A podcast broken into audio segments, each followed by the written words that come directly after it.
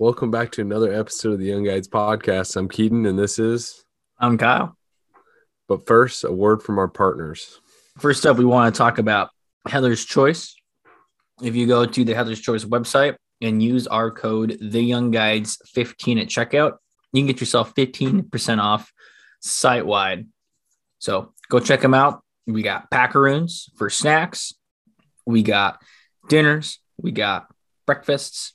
We got a bunch of new recipes coming out to you guys. So head on over to heatherschoice.com at checkout. Use our code the Young Guides 15 and get you guys something for your next outdoor adventure. Awesome. For our next partner, we have Lucky Bug Lures, home of the Bingo Bug, Zombie Max, Fusion Extreme, Lucky Plug, F Bomb, and Pike Bomb. They take conventional lures and change them up a little bit, and it helps your fishing and your luck on the water. Go check them out www.luckybuglures.com. Go get yours today. All right. Up next, we have Northern Knits. Emily up here in Anchorage knits wool hats and uh, distributes them through her social media platforms. You can find her on Facebook or on Instagram. Her Instagram account is northern dot underscore dot knits and uh, you can see some of the hats that she has in stock and order from there or you can kind of get an idea of what you want message her and you can set something up uh, to have a specific uh, pattern or color scheme that you want in your hat. Keaton and i both have one. Well uh, i actually have several. Keep you very warm. They're very fashionable. They look great. They feel great you'll look awesome if you wear one so check her out northern knits Next up, we have a friend Matt at Alaska Rod Co. He just released a new lineup of rods for the 2022 season. They have a lineup of eight freshwater spinning rods with actions and power for anglers chasing big, aggressive fish. With lengths ranging from six foot to nine foot, there are plenty of options for various applications and style. In a world full of mass produced rods, Alaska Rod Co. makes sure that rods and services provide what other brands cannot rods built and tested in Alaska. Matt also is coming out with a new line of fly rods. Alaska Rod Co fly rods are built for harsh environments while maintaining the utmost level of craftsmanship. Right now, Alaska Rod Co has nine foot fly rods ranging from five weights to eight weights. 10 foot single hand rods, switch, and spey rods will be available late winter or spring. There's enough rod companies out there trying to build the next lightest and flashy rod. Alaska Rod Co is here to build you a rod you can pass down generations. Fishing means many things to many different people. Alaska Rod Co. is honored to build you the ultimate tool that connects you to that meaning. If you want to learn a little bit more about Alaska Rod Company, go back and check our previous podcast. We asked him several questions about his rods, his warranties. Um, does, he does a great job at explaining everything and covering everything about his company. Also, if you have questions, you can always DM him or DM us and we can get you going in the right direction. So, Alaska Rod Co. Finally, we want to say thank you for listening to another episode of the Young Guides podcast.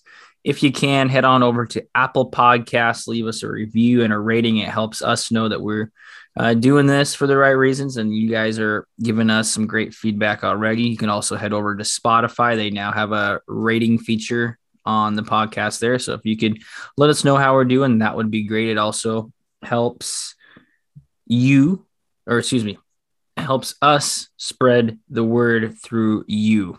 Um, but makes us pop up on the feeds um, wherever you listen to podcasts a lot more if you give us a great rating and a great review. You can also head to our website and contact us through that form if there's anything that you think we should know about. If you want to be on our show, or if there is something that uh, we need to work on, you can also find us on Instagram. And same thing, give us some feedback, drop us a message, and we will get back to you with Instagram, make sure to also check our story. We uh, before we do our podcast on Thursdays, we always have an option for you guys to ask questions to the people coming on our podcast. Um, and we get we post a lot of stuff that we like to get uh, viewers and people following us involved. So if you want to head on over, give us a follow and uh, start asking questions and join in on the fun on our Instagram page. Without further ado, here's the episode. Welcome back to another episode of the Young Guides podcast. I'm Keaton, and this is. I'm Kyle. So today on our podcast, we have Adrian Gimenez. Um, very excited to have him on. Recreational bass fisherman, knows a lot of stuff. Uh, I knew Adrian since probably since high school, uh, maybe even before that. And uh, I've been following him along, and he's a great bass fisherman. He fishes all over Washington State, but uh, he fishes, you know, big lakes, little lakes, variety of times of the years. And so I thought, what great knowledge to bring him on and and kind of just talk about bass fishing and maybe talk about a little, the upcoming season. Without further ado, here is Adrian. How are you doing? Welcome to the podcast. I'm doing good, man. Thanks for uh, thanks for bringing me on the podcast. I'm excited to talk about bass fishing. It's something I'm very passionate about. So it's always fun to talk to uh, young anglers and just anglers alike, uh, spread my knowledge about bass fishing, especially here in Washington State. For sure, for sure. So, Adrian, why uh, why don't you start uh, by telling us a little bit about your background and and how you got into the outdoors and into fishing? Yeah. So, I first started fishing when I was about five to six years old. I actually I I was I wasn't born in Washington State. I was actually born on a little island called Guam, um, and I actually started saltwater fishing there. So my dad and I would drive about ten minutes to a little boat launch, and we would just you know cast little shrimp, uh, crab, octopus, anything that we could cast out there, and that's how I kind of got into fishing. Um, and then after that, we moved. I moved to California about when I was about, I'd say, ten years old, and that's where I really immersed myself in in saltwater fishing.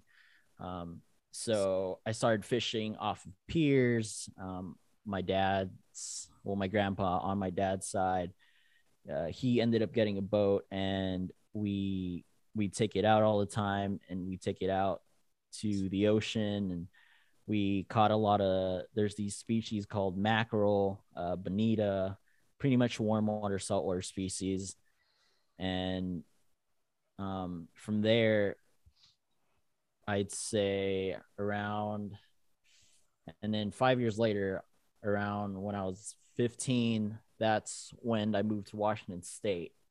And that's where I started bass fishing. So I've been doing it for quite a long time now. Um, and to touch up on it, I did do a little bass fishing in California uh, here and there, but it wasn't something that I I really focused on just because ocean fishing was kind of my thing then and there. But then when I moved to Washington State, that's when I really started to go bass fishing and, and learn tools of the trade and and what to do and what to use and techniques to learn. Um, the very first bass I caught was uh, on Lake Washington in Gene Coulon Park, actually, which is the very southern end of Lake Washington. Um, and then from there, I kind of just took off, and now it's it's like I can't stop doing it. awesome. so you uh you kind of missed the ball when you didn't do any bass fishing in California because I heard California has some phenomenal fisheries. Yeah, they do. So the way they manage their fisheries is just a equation for for big bass. Uh, they do stock a lot of trout there, and they have a lot of reservoirs. So those trout get big, and those bass actually have a lot of access to deep water for them to get big, and uh, they feed on the trout all day. Um, but yeah, I, I did kind of miss miss it. Um, I, I I actually went this year uh, springtime, early March. And I caught a few on Clear Lake, but, but yeah, I definitely missed it when I was younger. Gotcha. So why do you like uh like bass fishing over other fisheries? Like other fishing options that you can do in Washington? I think it's the the versatility. You know, I can with enough knowledge I can fish bass practically all year long. You know, depending on the lake, of course, but I think I'm it's it's kind of just like hunting to me.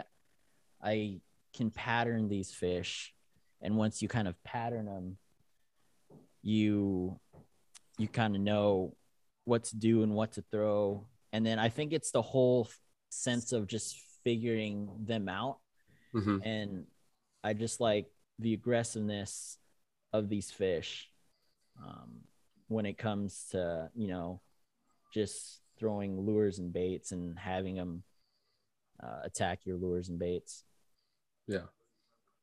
Heck yeah. So, um, what got you like? So, what made you want to try bass fishing in Washington? Like, what was going from saltwater and doing that in California when you moved up? Like, what made you say I want to try doing bass fishing? Yeah. So I actually have a little story. Um, so as I already said, I caught my first bass on these uh, on Lake Washington at Gene Coulon Park. Uh, the reason why I chose that spot was one, I lived about five minutes, like five to 10 minutes up the hill from there. So I could just drive down. Um, and to get back to the story, I I went so it was kind of my first day, or I would say first weekend in Washington State. Um, you know, I wanted to check the area out. So we went down to the park, uh Gene Coulon Park, and I sat on this dock and there was this guy fishing for bass and he was throwing a, a stick bait, uh, a Senko, which is pretty much just a soft plastic stick bait, and he threw it at the rocks and he was throwing and throwing and casting and casting. And usually i'm just familiar with throwing um, just the weight on the bottom with a bait uh, or bait under a bobber. But yeah he was constantly casting and casting and retrieving. And i was very curious to what he was fishing for. And before i could even go up to him and ask what he was fishing for, he actually hooked into a, a four pound smallmouth. Wow. And, and and that's a pretty decent bass. Um, and after that, I was like, you know, maybe I should give it a shot because I'm I'm always open to learning new things and curious.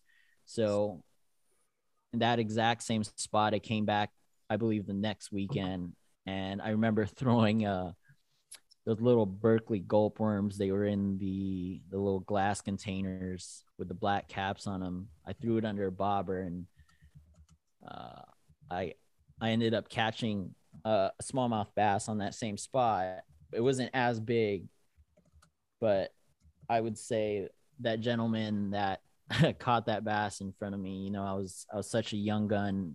I was so astonished by this four pound smallmouth that he just pulls out of the water and that's kind of why you know i decided to try it Heck yeah. That's awesome. When you kind of dove into like bass fishing, and I mean, we all kind of join at some point some type of fishing, and then it becomes an obsession. But did you find like a community uh, that was welcoming around you, or did it take a bit like you had to figure some stuff out and then you started meeting people along the way? uh, that's a good question um, because with the bass fishing community to be honest it's i would say it's not as open as um, i would say other type of fishing just Yeah. because i think bass fishing is very um you know it, it really it it depends on the location. It's heavily on location location location. And most guys are aren't willing to share the location of where they caught their fish. Um uh, that's kind of with with other things too, but with bass fishing, I kind of had to take, you know, my own steps and learn along the way. And then Yeah.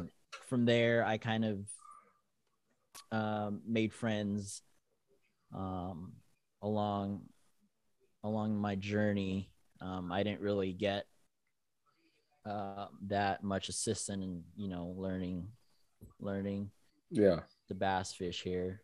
So Well, that makes sense. I mean, compared to like, uh, uh, like other communities, the I mean, fishing's kind of getting this way where it's like, oh, don't share anything because Yeah, like yeah. fishing's getting tougher and tougher.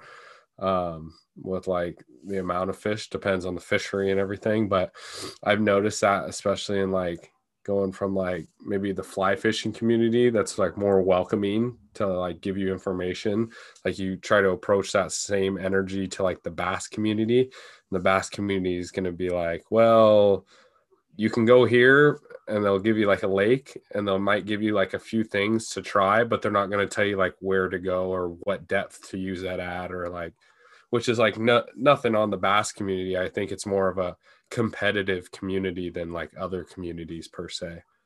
Yeah, I was gonna say it's uh it's also kind of I would get I, I mean I guess you can say egotistic because I think a lot of a lot of the bass fishing community it's it's really all about size, you know. yeah I don't know if you haven't noticed, but like you'll you'll see people posting photos of a big bass and then they'll they'll blur they'll blur the background or they'll do something along those lines.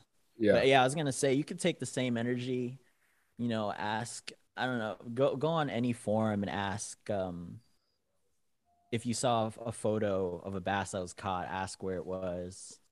They usually don't share it or even give you the lake name or even, yeah you know, a general area like a hundred miles of that general area. But yeah, it's yeah. it's crazy i mean everyone's got their own thing but Yeah.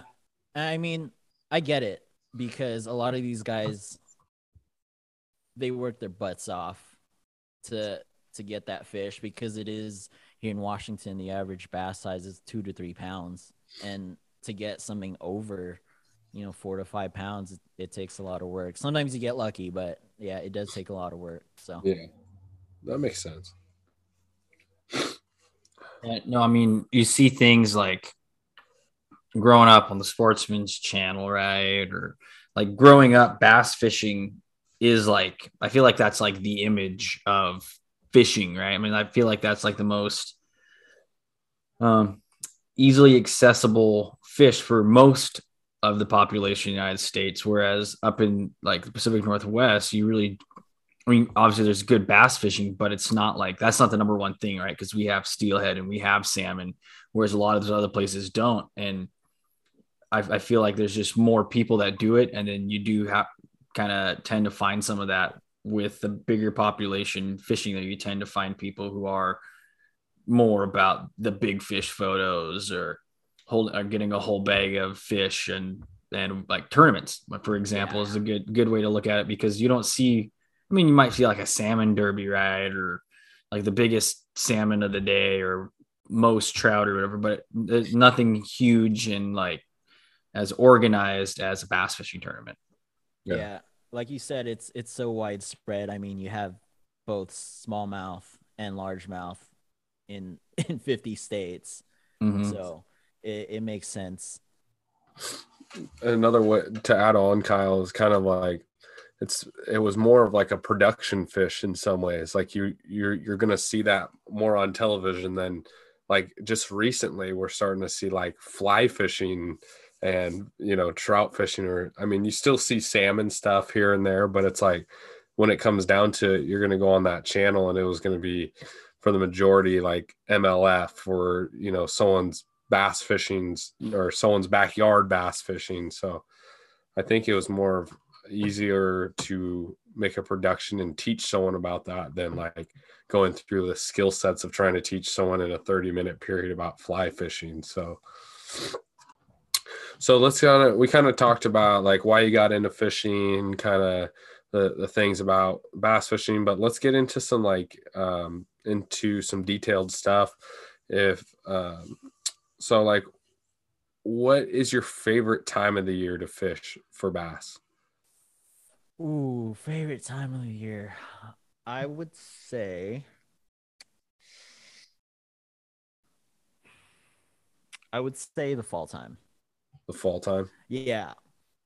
Um it's it's definitely one of my favorite time of the year to fish for bass just cuz uh, just like just like I mean everything else they're they're getting ready for the winter time so they're a lot more vulnerable. Uh there you could you could trick them a lot easier with lures. Yeah. Uh, they just they just want to eat, you know, they just want to they want to feed up and depending on the lake, they school up. So if you catch one, you can catch multiples, and that's usually when you could catch your your your personal best. So fall time has to be one of my favorite seasons. That's awesome. Nice. Um, real quick, I wanted to ask this question before you get too deep. When you're when you're looking at like Washington State, how how would you break it up? Like West Side versus East Side. Um, I feel like in a lot of ways we're unique with the Columbia River and all those reservoirs that it creates. Like like how do you break up Washington? I guess real quick. Yeah, I mean exactly as you put it. I I West Side and East Side. Most of the things you apply in East Side, you could apply to most lakes on the East Side, and the same with Western Washington. Um, you could go all the way up north by Bellingham and fish the same techniques. Go down south by Vancouver, Washington, and and fish the same techniques. So that's how I kind of break it up. Western uh, Washington, Eastern Washington, very similar techniques for both sides. Nice. Do you find do you find the same techniques being used like if you go fish uh, a river compared to a lake, or do do you feel like you have to change your your patterns and techniques up? Uh, it varies depending on what we were talking about. But yes, I, I am going to change it up just because the biggest thing is water flow is is what change your changes your presentation Yeah. and how that lure gets to that fish and where the fish sit too um, with seams and whatnot. So Yeah, I figure it's pretty similar to almost most fish in a river. You know, they're gonna find their feeding lanes and stuff like that. yep, exactly. So break it down then. So you say your favorite time is fall.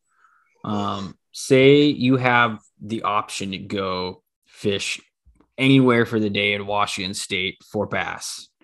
Um, what where would you choose to go and like how are you gonna approach that fishery for the day? Hmm. I would. It's I'm gonna I'm gonna break it down into two parts here. So I'll mention uh, a lake in Western Washington, and then I'll mention another body of water in Eastern Washington. Uh, the first body of water is is in Western Washington is Lake Washington. It's it's it's a very urban fishery. I mean, it's it's in the heart of Seattle, but the smallmouth fishing there is is excellent in the fall time. Um, so the way I would approach it is usually what these fish do is when the water temp drops to I'd say around 60 to 64 degrees is when they'll really start to school up and they'll they'll school up around I would say anywhere from it really varies anywhere from 15 to 25 feet and th- this is specifically for smallmouth and like Washington. Um, I kind of wanted to focus on that because they they rule that lake. They they are the apex predators in that lake. There there is some largemouth spots there, but anyways, yeah, the smallmouth will school up around 15 to 25 feet. So what I would do is I would find main lake points. So it, it really helps if you could read a, a, a topographical map because you can find main lake points and any main lake points you want to fish on the the steeper side so the side that uh, that that goes from shallow to deep uh, extremely fast uh, because they can move up and down that and just feed on bait fish. And I like to throw moving baits this time of the year. I like to cover water because um, there is that saying where uh, I think it's 90, I can't remember what it was. I think it's like 90% of the fish is in the 10% of, you know, that body of water. And that, that cannot be more true for fall fishing because that's why that, that's why I like to cover water. That's like that's why I like to throw moving baits. So a couple of examples would be like a spinner bait, which is a, a wire with a, a, skirt on it, and then a, maybe like usually two to three blades. Um, I like to cast that. Uh, gives off a little shine. Um, it imitates a school of bait fish, and then I'll throw like a, a crankbait, which which pretty much you just cast that out, crank it down to desired depth, usually. And then another one is if it's really slow and the fish aren't really honing in on those moving baits, uh, it's called a drop shot. And that's one of the best techniques, my go to techniques in in Washington State. I mean, you it's just a weight and then the hook, and then you have like a soft plastic your choice of soft plastic on the on the hook and then i'll just focus on just points and that's that's pretty much the general rule for success there and can't really go wrong there yeah. nice and then uh, eastern washington uh, that's a lot of fun um, i wouldn't say it's easier but it's definitely not as hard just because um, obviously not as much people. These fish are not accustomed to much lures. Um, but as far as Eastern Washington goes, if I would say around like kind of near hmm trying to figure out whether I should mention uh, well, you don't have to mention anything either. If you see a reservoir or a lake. Oh, yeah, yeah. I was trying to figure out whether or not I should mention the Columbia or one of the lakes I go to. Um, okay, let's just let's just say uh, Potholes Reservoir, just because I'm I'm super familiar with that area. For sure, um, it's it's one of the mo- well-known areas in Eastern Washington. Once you pass Vantage, so but yeah, Potholes Reservoir. Um, now um, with it, it really depends because the water levels rise and fall there, but generally, we're going to be talking about largemouth bass. Um, nice. So, so same, you know, same water temp, uh, around the same water temp at least, but what dictates these fish to heavily feed is actually not just water temp and it's actually the the length of day.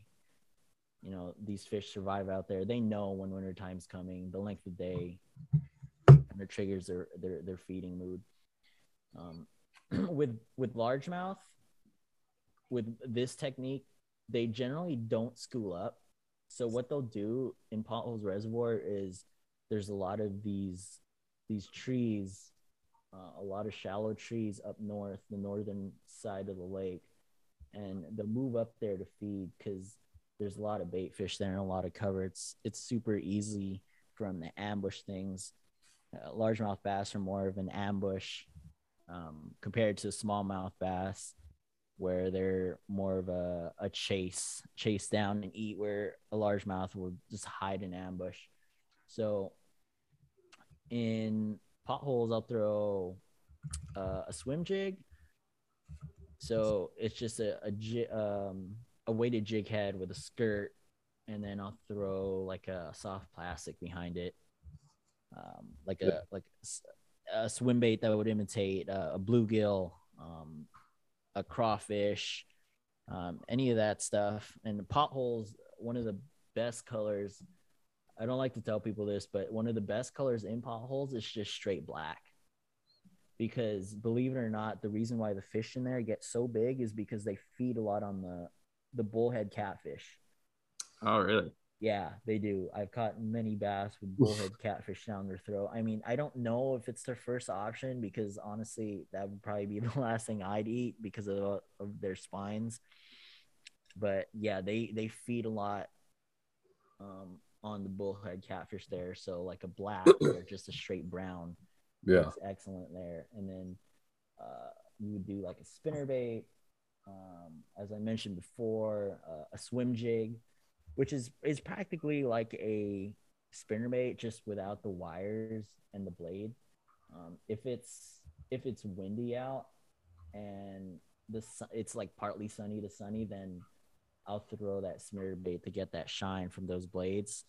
But if it's if it's cloudy or it's semi calm, then I'll go ahead and pick up that swim jig. Um, just because it also goes through cover a lot better.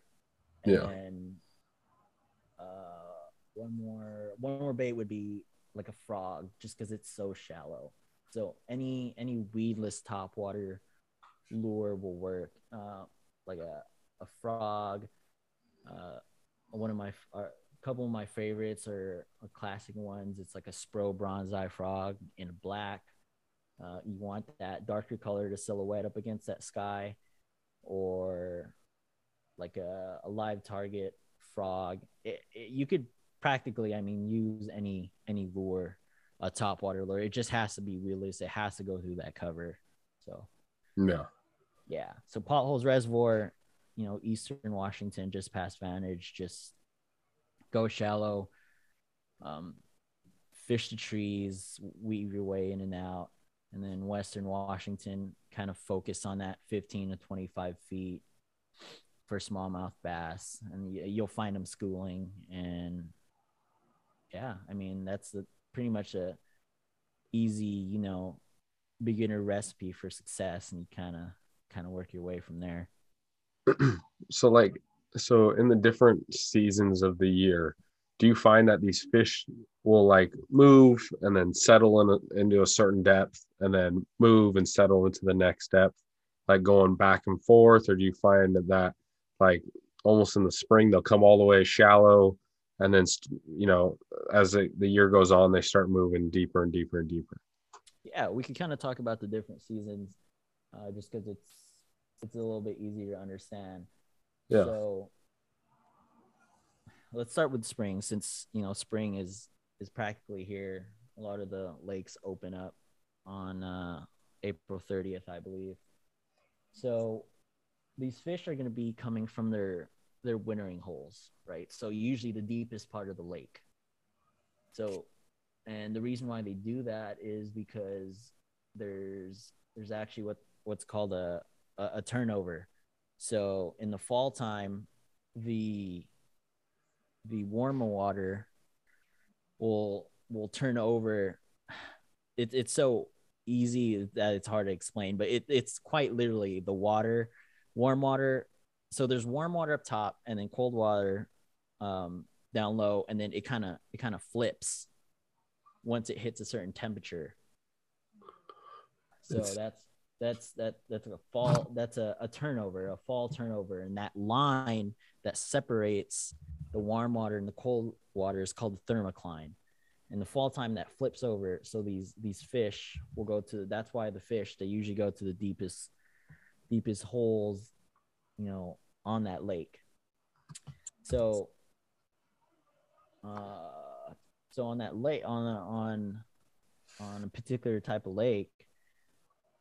So from that from their wintering holes, that's when they'll move up hmm to, to, to spawn. So the, the what the whole goal, the whole premise for these fish is is to feed and and spawn. That's that's all they want to do, right? So they'll they'll go from the deep holes and then they'll make their way to a main lake point.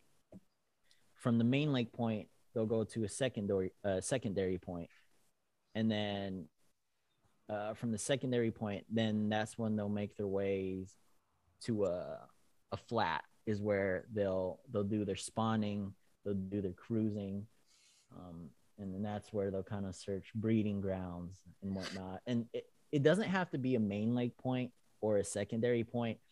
If you were to uh let, let's let's say like lake desire in in maple valley it's Uh-huh. it's a round lake there's there's really only that like that one point there if it's a lake like that that's shaped like a bowl they'll they'll move up to the ends of docks so they'll focus on the ends of the docks and then they'll work, work the way shallow if there's wood there they really like wood in the springtime because it actually holds a lot of heat especially when the sun's out hmm um, I don't know if you've if if you've felt you know a piece of wood in the sun that's been submerged. It's it's like a degree or two warmer, and those fish will literally hug it.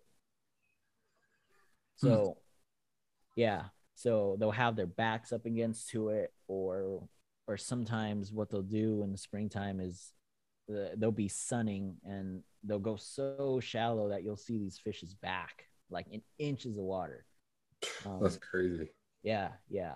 Um, those fish are kind of hard to catch because they're you know they're spooky, but yeah, they're they're doing that. They're just they're they're sunning.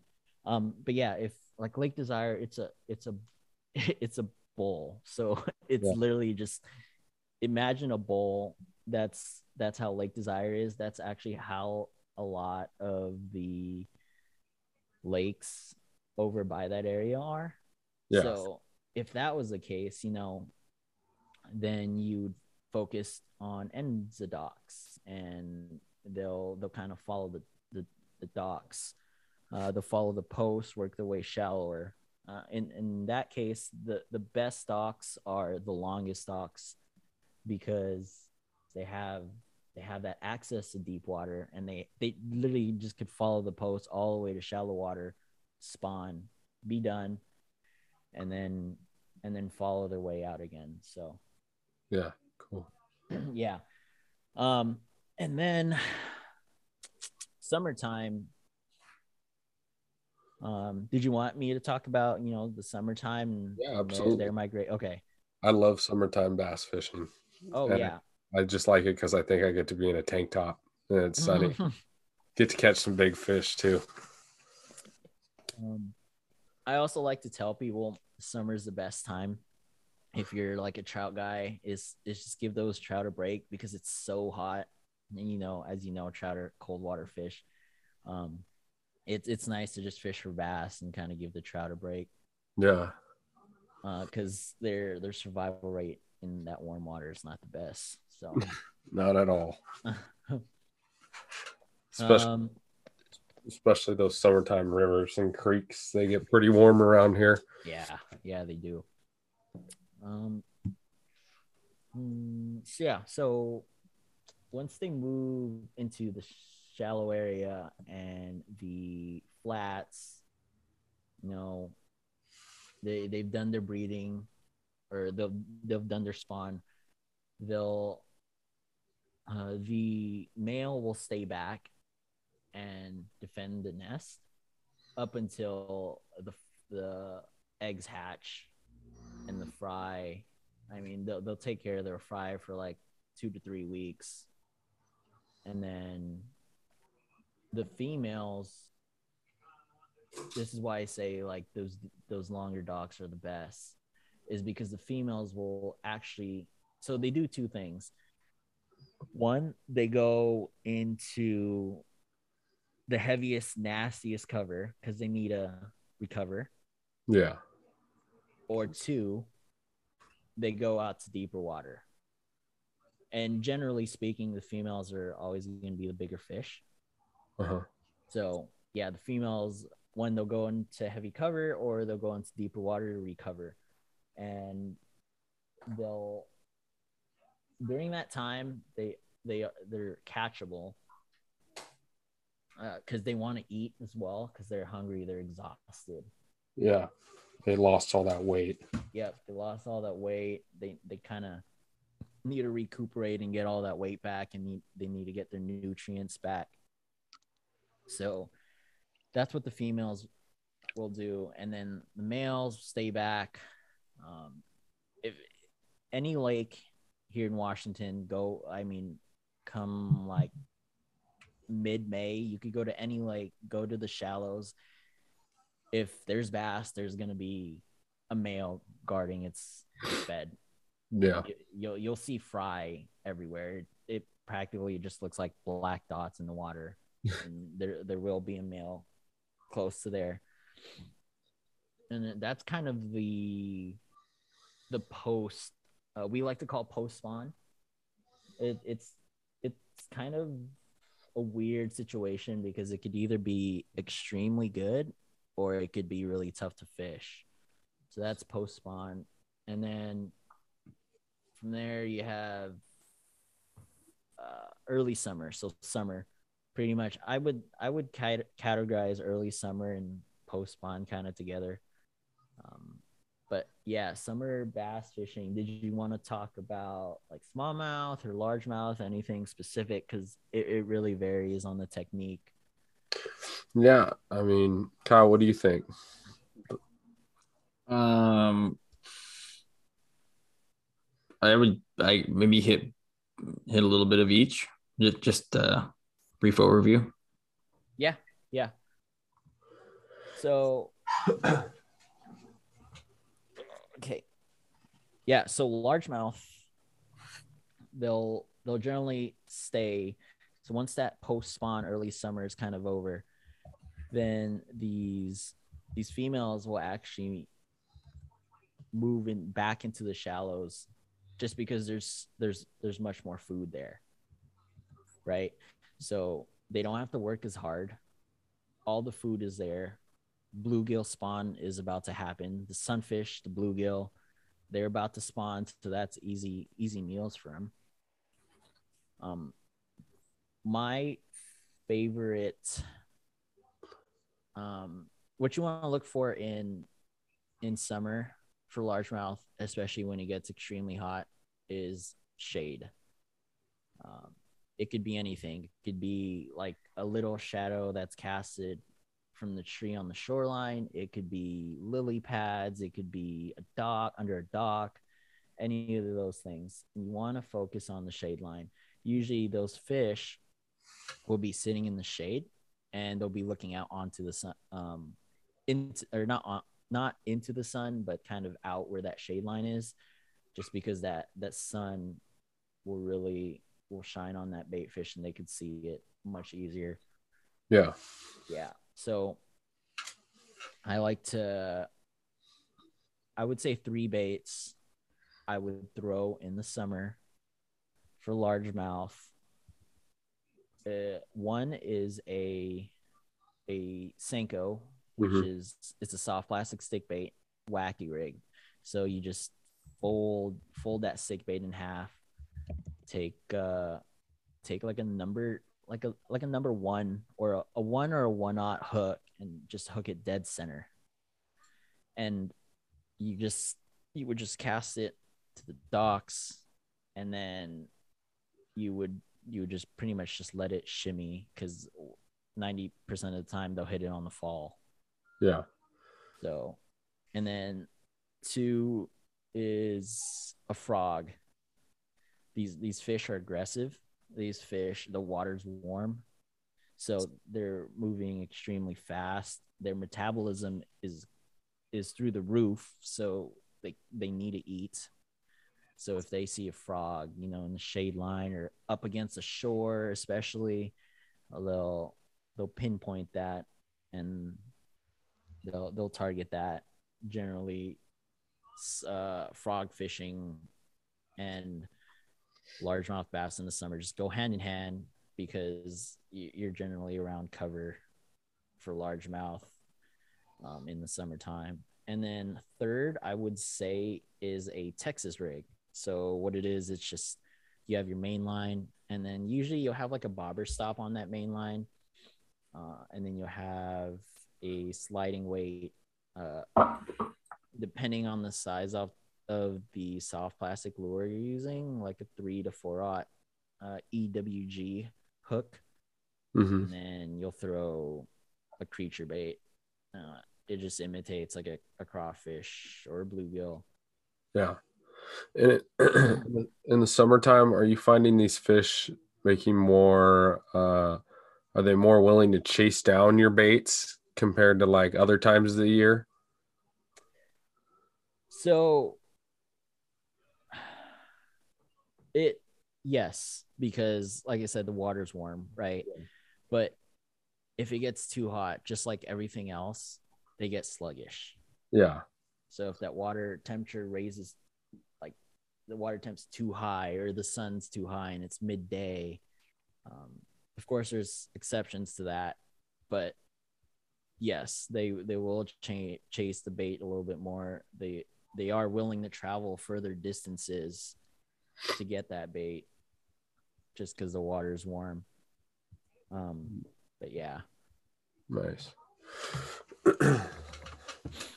so let's kind of loop back and let's you know spring fishing's here let's kind of get some rundowns on what kind of rods are you running? What kind of setups are you running? Do you prefer like bait casters? Do you prefer spinning spinning rods? Um, and then like w- you know what size? Are you doing like a, a medium heavy heavy or do you, you like light rods? Kind of what, what's your preference on that? So for largemouth bass, I like to run medium to medium heavy rods anywhere from seven to seven and a half feet. That's generally what I have on there. And then uh, the line depends on the lure I'm using.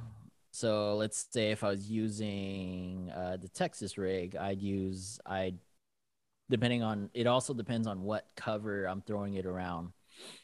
Um, but generally I throw that on 15 pound fluorocarbon line on a bait caster and I'll be flipping that around grass, edges of grass, uh, under docks, edges of docks.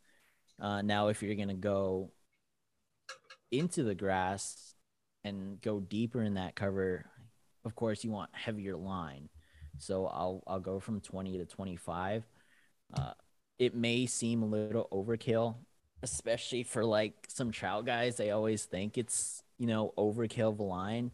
But when you get, you know, a five pound bass deep in the cover and it's got you wrapped around the boat dock or the grass or tree limbs, try, you know, try getting that out with 12 to 15 pound line. It's, it's not going to happen. You're going to break that fish off before anything.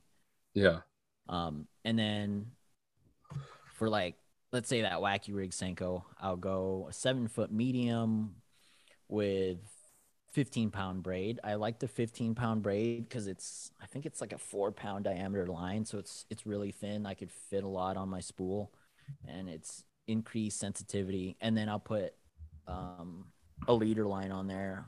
I'll go from anywhere from like a eight to 10 pound fluorocarbon uh, like 12 feet, 12 foot of a leader, and then I'll have that wacky rig on there. So, so I would say anywhere from seven, seven to seven and a half feet for for both sides, medium to medium heavy. Just depends on the technique you're doing. Um, you could get away with those two and and be perfectly fine. Nice. So, what um, what are you gonna be? I mean, you kind of talked about like what you're gonna be throwing, what you're gonna be targeting. What else should I guess people know about um, the spring? Maybe what, what else part of their setup should they be be prepared for? Um, hmm.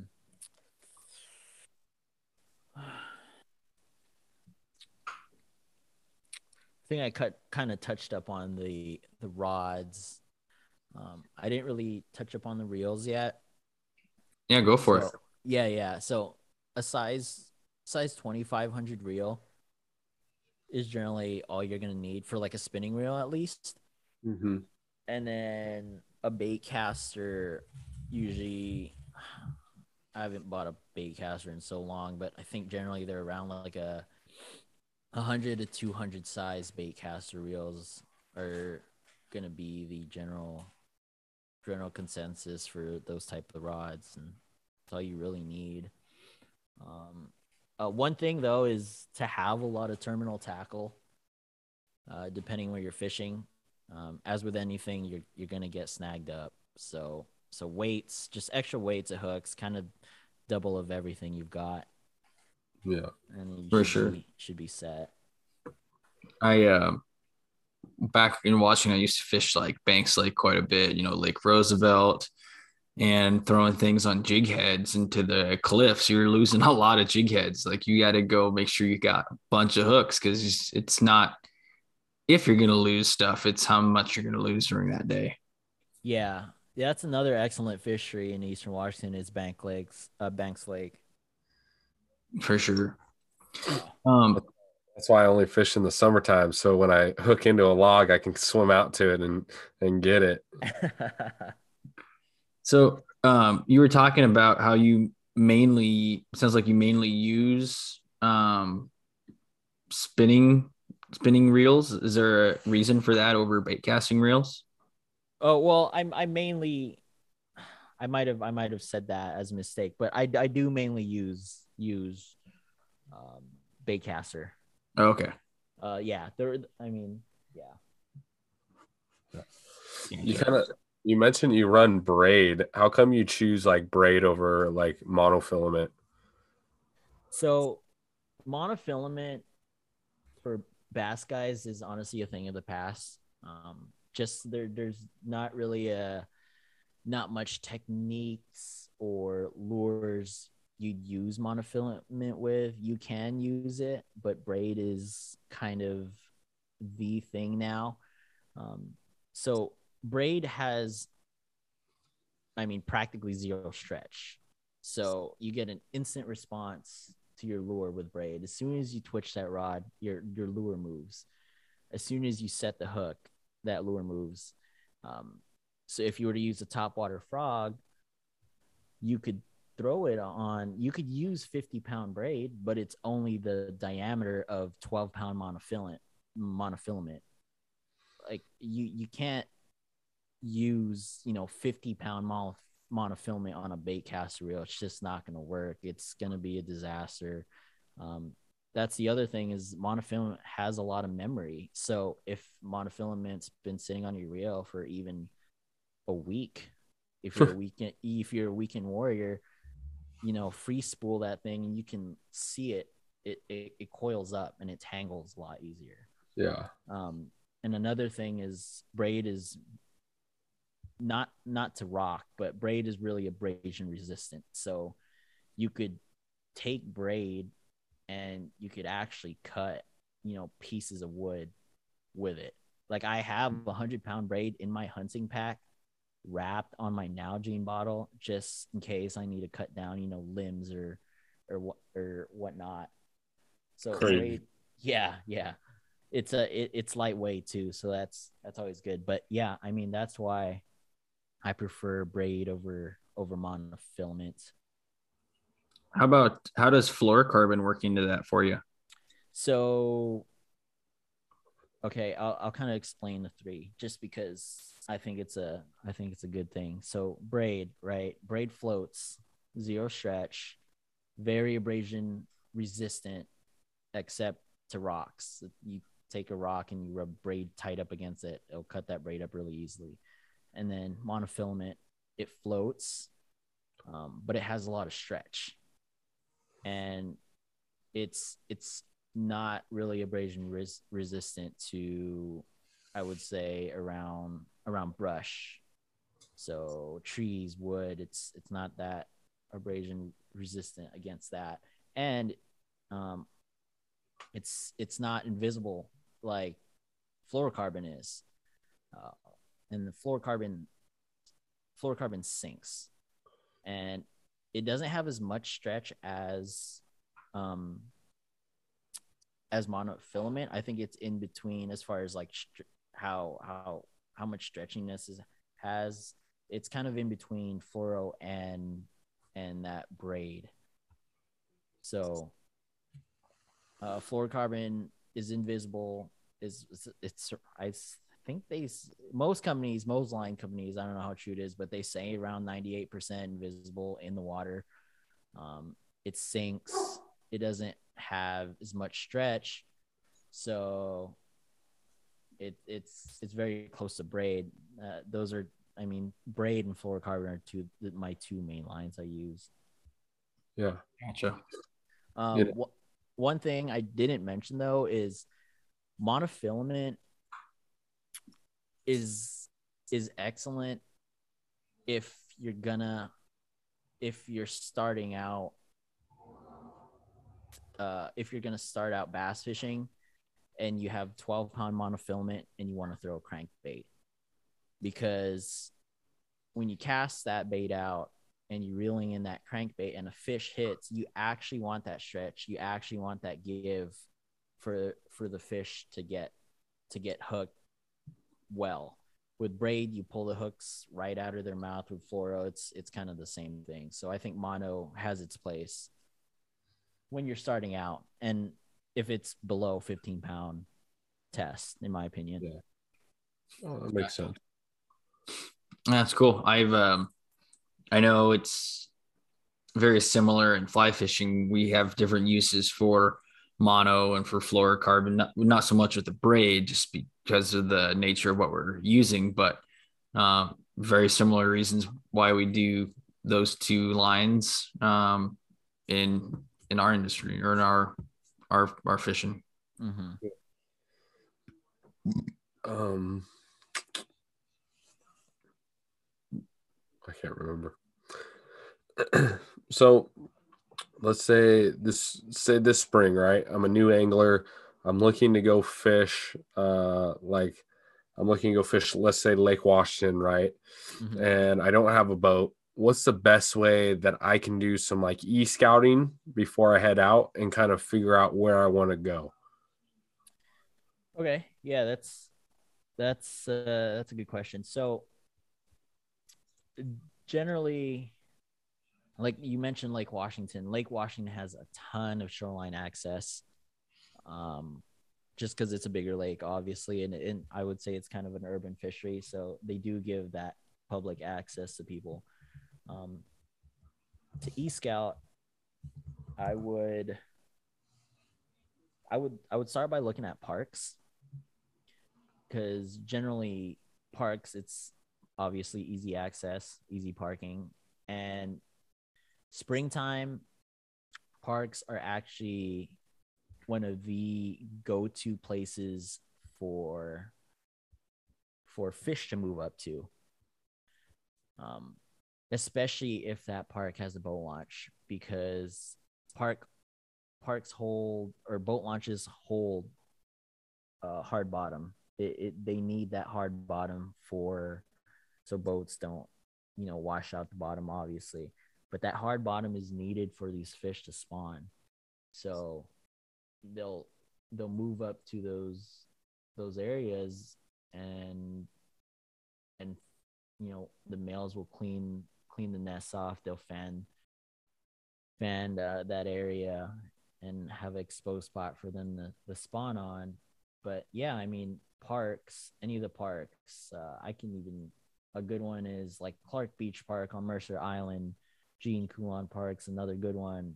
Um, Newcastle Beach Park, um, if it's not too busy, like all those places, you're, you're to have more than enough like areas, depending on how much time you have to really really break down uh, the spring fishing techniques. So, as far Gotcha. as like that e scouting goes, yeah, And so it sounds like there's a lot of opportunities then. If somebody doesn't have a, a boat, they there's a lot of opportunity to hit stuff off the bank then.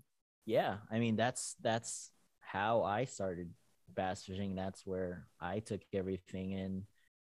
Uh, as a younger angler, I didn't have a boat. You know, I'd have I'd have my mom drop me off at the park. That's another thing. If you're a young angler, I think it's I think it's easier to convince your parents to drop you at a park compared to like a random shoreline on the lake. So I always recommend parks to people, but yeah, there's there's more than more than enough uh access for for for anglers with no boats and springtime is the best actually for shoreline anglers because you know like we mentioned before these fish are moving up shallow to spawn so you don't need to go deep and fish offshore Gotcha. Gotcha.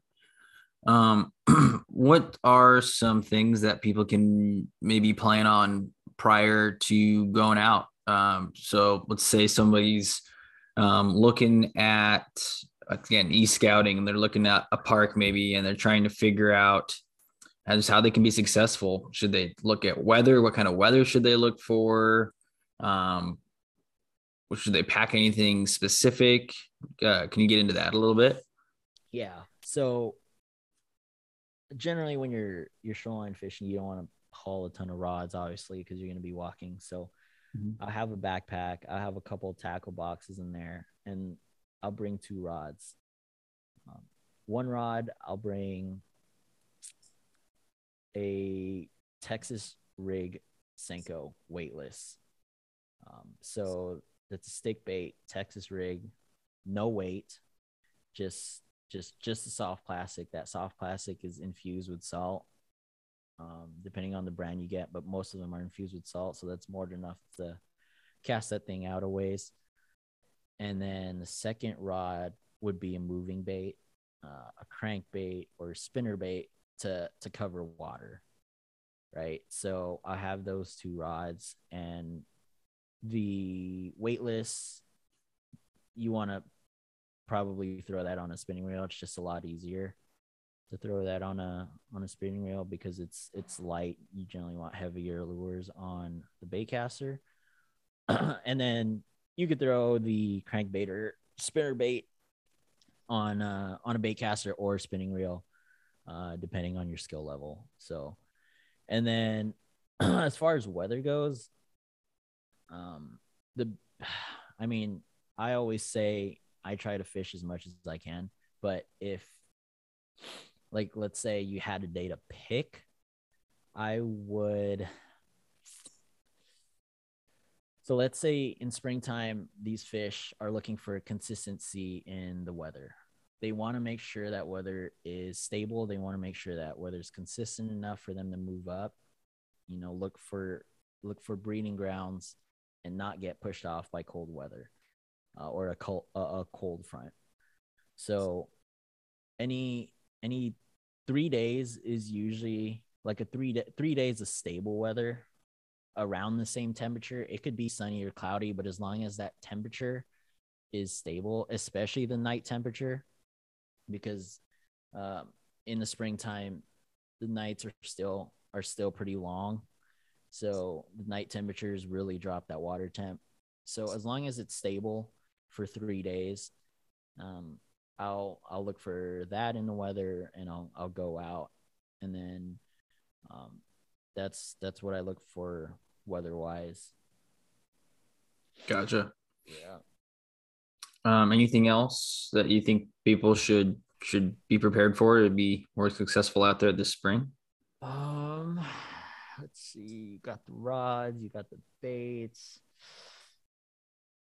Um, I would say just just cover water. Um, cover water, cover a lot of water, cover as much as water water as you can. Um, of course, I mean that's limited to the amount of shoreline access you have, but mm-hmm. like I said, these fish, like we already mentioned, going out on on a stable like a stable weather pattern of three days if that weather is stable enough and you know we mentioned that these fish just want to eat and these fish just want to spawn if you cover water and you know you throw that crankbait or you throw a spinner bait and it crosses in front of its sight it's it's gonna eat it and you know once you find that one fish there's gonna be more moving up that that little area you caught that fish in. And then you could slow down with like a, a uh, like that stick bait we mentioned. So that's why I like to have a moving bait and a and a senko just so you could slow down and and fish that area a lot more thoroughly because that fish is there for a reason. Um, and then one thing is um, polarized glasses. They're a huge help. Like a lot of people don't realize that, but when I I I, I started fishing and I never wore them, but the moment I wore polarized glasses. Like it doesn't even have to be anything expensive or brand specific. As long as they're polarized, it cuts the glare in the water by about 80%. And, and you'll you'll see a lot, a lot of fish. Um, like I said, because they're cruising the shallows looking for that place places to spawn. So I think that's a that that's a big tip. There is a polarized glasses. I mean, you could go to Walmart and pick some up for like fifteen dollars. You could even go to a gas station. Sometimes they'll have them for like ten bucks.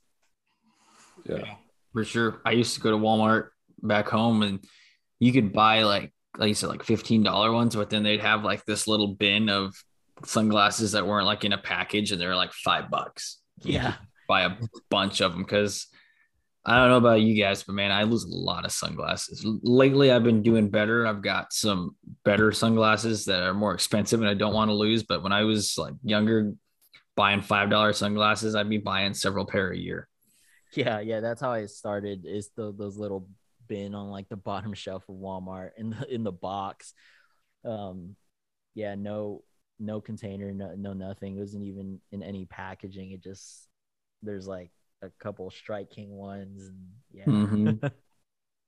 I just I I I was kind of in the same boat, Kyle, until I like I spent the money and bought myself a nice pair, and now like I I'm always putting them back in the same spot, and like if they're not there, I'm like going to find them because that way I I'm just not spending the money and and looking for them because if you think about it, like over the years, you spend all that money over time, it adds up to it's like wow, I could have just bought a pair of nice sunglasses, you know.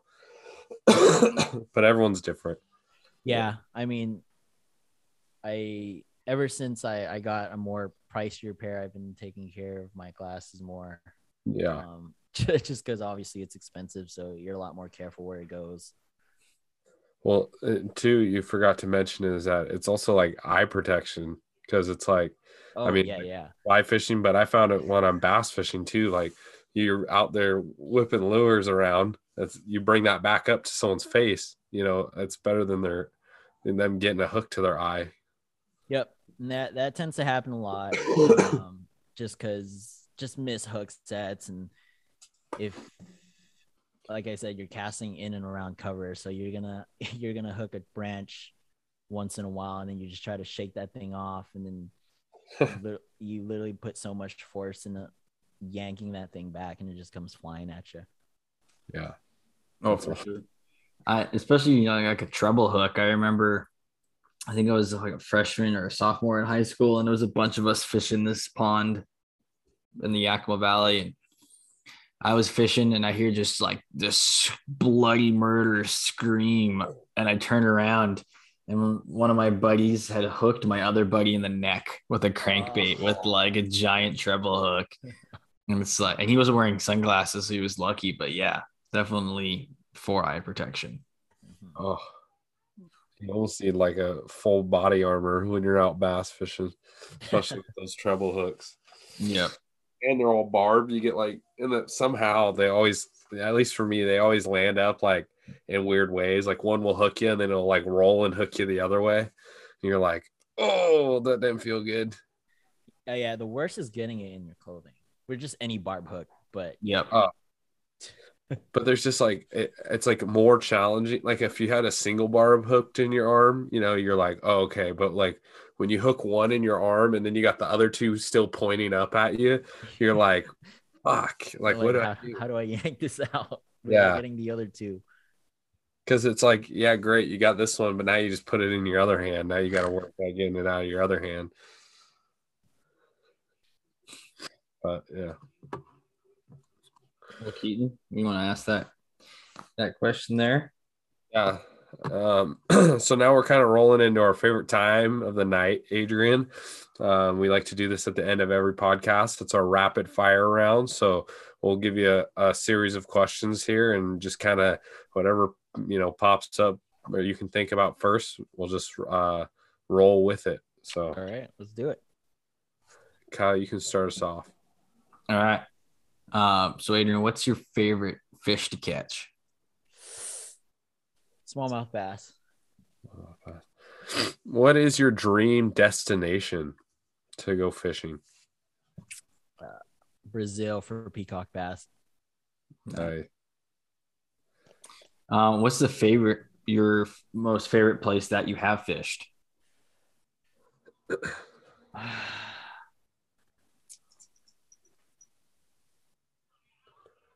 Hawaii. Hawaii. I like it. Nice.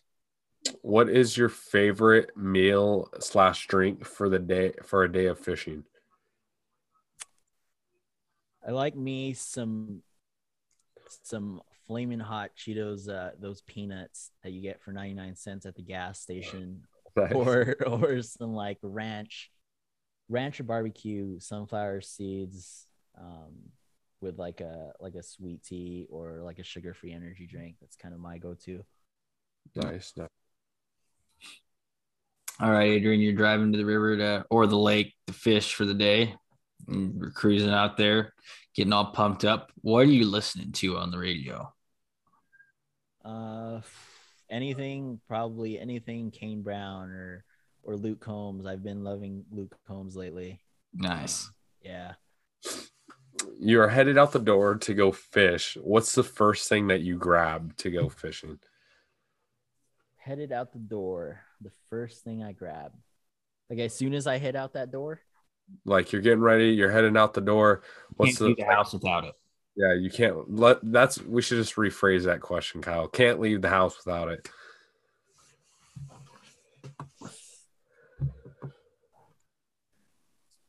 polarized glasses.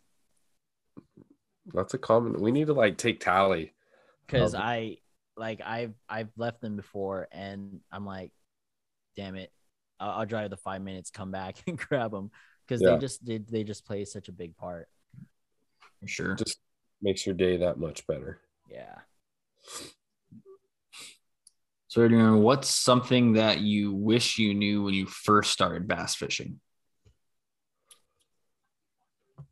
How much money I'd be putting into this, to be honest, because it's that's- like, I mean, I'm sure with you guys, you could start start off with like maybe one or two rods or one or two baits or lures or flies, and then you just immerse yourself into it, and it's like you just keep learning new things, and um, yeah, I would say just how much money, Yeah. how much money I'd be spending into this. For sure. So we're gonna we're getting towards the end of our podcast here, Adrian. Uh, we also like to add on your favorite fish, like your favorite fishing story that you know. Um, it can be good, it can be bad, it can be something you learned, something that you didn't know, anything of that sort. So whatever is your favorite fish story, let's end it with this, and we'll, we'll end it. Uh, you get what I'm saying? Favorite fish story. Favorite fish story. Um, that one I'm gonna have to think about. Give me a sec. Yeah, you're all good. Hmm.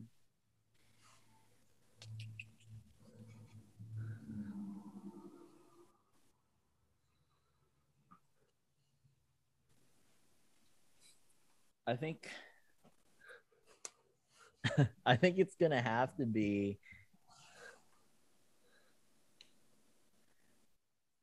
it's gonna have to be I I don't know if I have any like a favorite fish story because I have so much memories, but I think like one thing I will always remember is is always is is walking on the pier in California at 4 a.m. to go fishing with my grandpa and my dad. Like I, I, I it's really hard for me to think about, you know, uh, a specific fishing Yeah. story, but I mean that I don't know. There's just something about the California, just just waking up that early as a kid and and um just walking on the pier. Yeah. Thank you, man. That's awesome. What was like the coolest fish you caught on the pier? Uh I've caught stingrays. I've caught uh, a hammerhead, like a, a little one. I've what else? Um, I Is variety.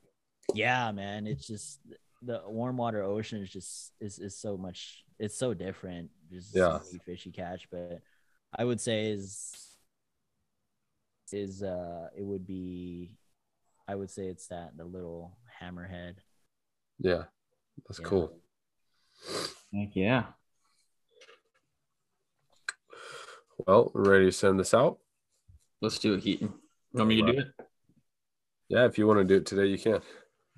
Sweet. Well, Adrian, uh, we appreciate you hopping on the podcast today and and really breaking down a bunch of techniques and insight on bass fishing in Washington. Um, I think people listening to the this podcast better be taking notes because you definitely dropped some some really good tips. Um, and I mean, like s- super specific details that I think people can really benefit from and go out this spring or this summer and try to catch a largemouth or a smallmouth. And I, I'm I'm glad you did touch on um, fishing both the east side and the west side. Because I mean, there's a lot of people on the west side, obviously, and it's cool to have that opportunity uh, to do that close to such a big population density, but also either for folks on the east side or people wanting to go on the east side and have a little bit different type of fishery where you're more in the shrub steppe, you're more fishing um, like the reservoirs off the Columbia or, or some of those other dams out there. Um, just having that variety. So I'm glad you touched on all those different things. Um, we really appreciate that and, and hearing a little bit about your background and the fishing that you've done um, quite a few different places. So appreciate you hopping on there, Adrian. Yeah, for sure. Thanks for having me, guys. Uh, I I really just just scraped the top there. There's a lot more to know about bass fishing, but I'm I'm sure we'll chat again soon. We'll discuss more techniques, more lures, um, as this this season comes. So yeah, thanks for having me, guys. Absolutely. For sure. Well, we appreciate everybody listening to this episode with Adrian. Uh, we also appreciate you guys leaving us reviews and ratings on the various podcast platforms that we are on. Um, Apple Podcasts, we're getting some great reviews. Feel free to go on there, give us a rating, let us know what you guys think, how you're enjoying these episodes. Uh, we really appreciate everything that we've heard about, uh, all the feedback that we've heard, and um, that you guys are going on there and listening. Spotify also has um, an option to rate us on there. So if you guys could do that, we'd really appreciate it. Um, head on over to our YouTube channel. We're uploading things, I wouldn't say super regularly, but I mean, at least one video a week. Um, fly tying tutorials. We got a few of them up there. Some of my favorite um, guide flies, super easy to tie, super effective. Um, crank a bunch out in a short period of time. Uh, we've got some kind of more of a gear breakdown, talking about what we're packing, things we're using uh, when we're recreating outdoors, putting that on there. And then we also have the podcast on there.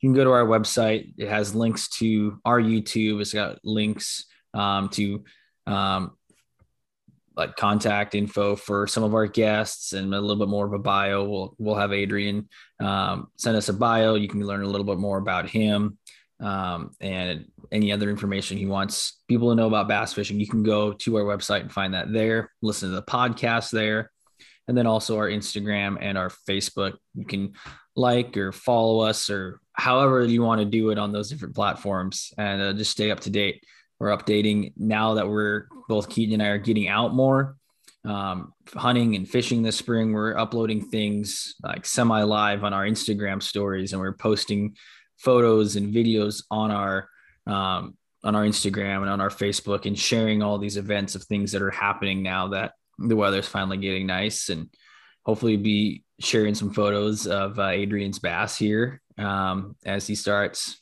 pulling some out of the lake. So if you guys could go to all those pages, like and follow us, subscribe to us. I would really appreciate it. Anything else I'm I missed there, Keaton? Yeah, I just want to add an apology because I've been kind of behind on the uh, the website, but because of some personal stuff. But uh, hopefully, I'll be able to get that updated here pretty soon. So Heck yeah. that's my only thing. So And uh, we pre- like Kyle said, we appreciate you all for taking the time and just listening to our podcast. It means the world to us.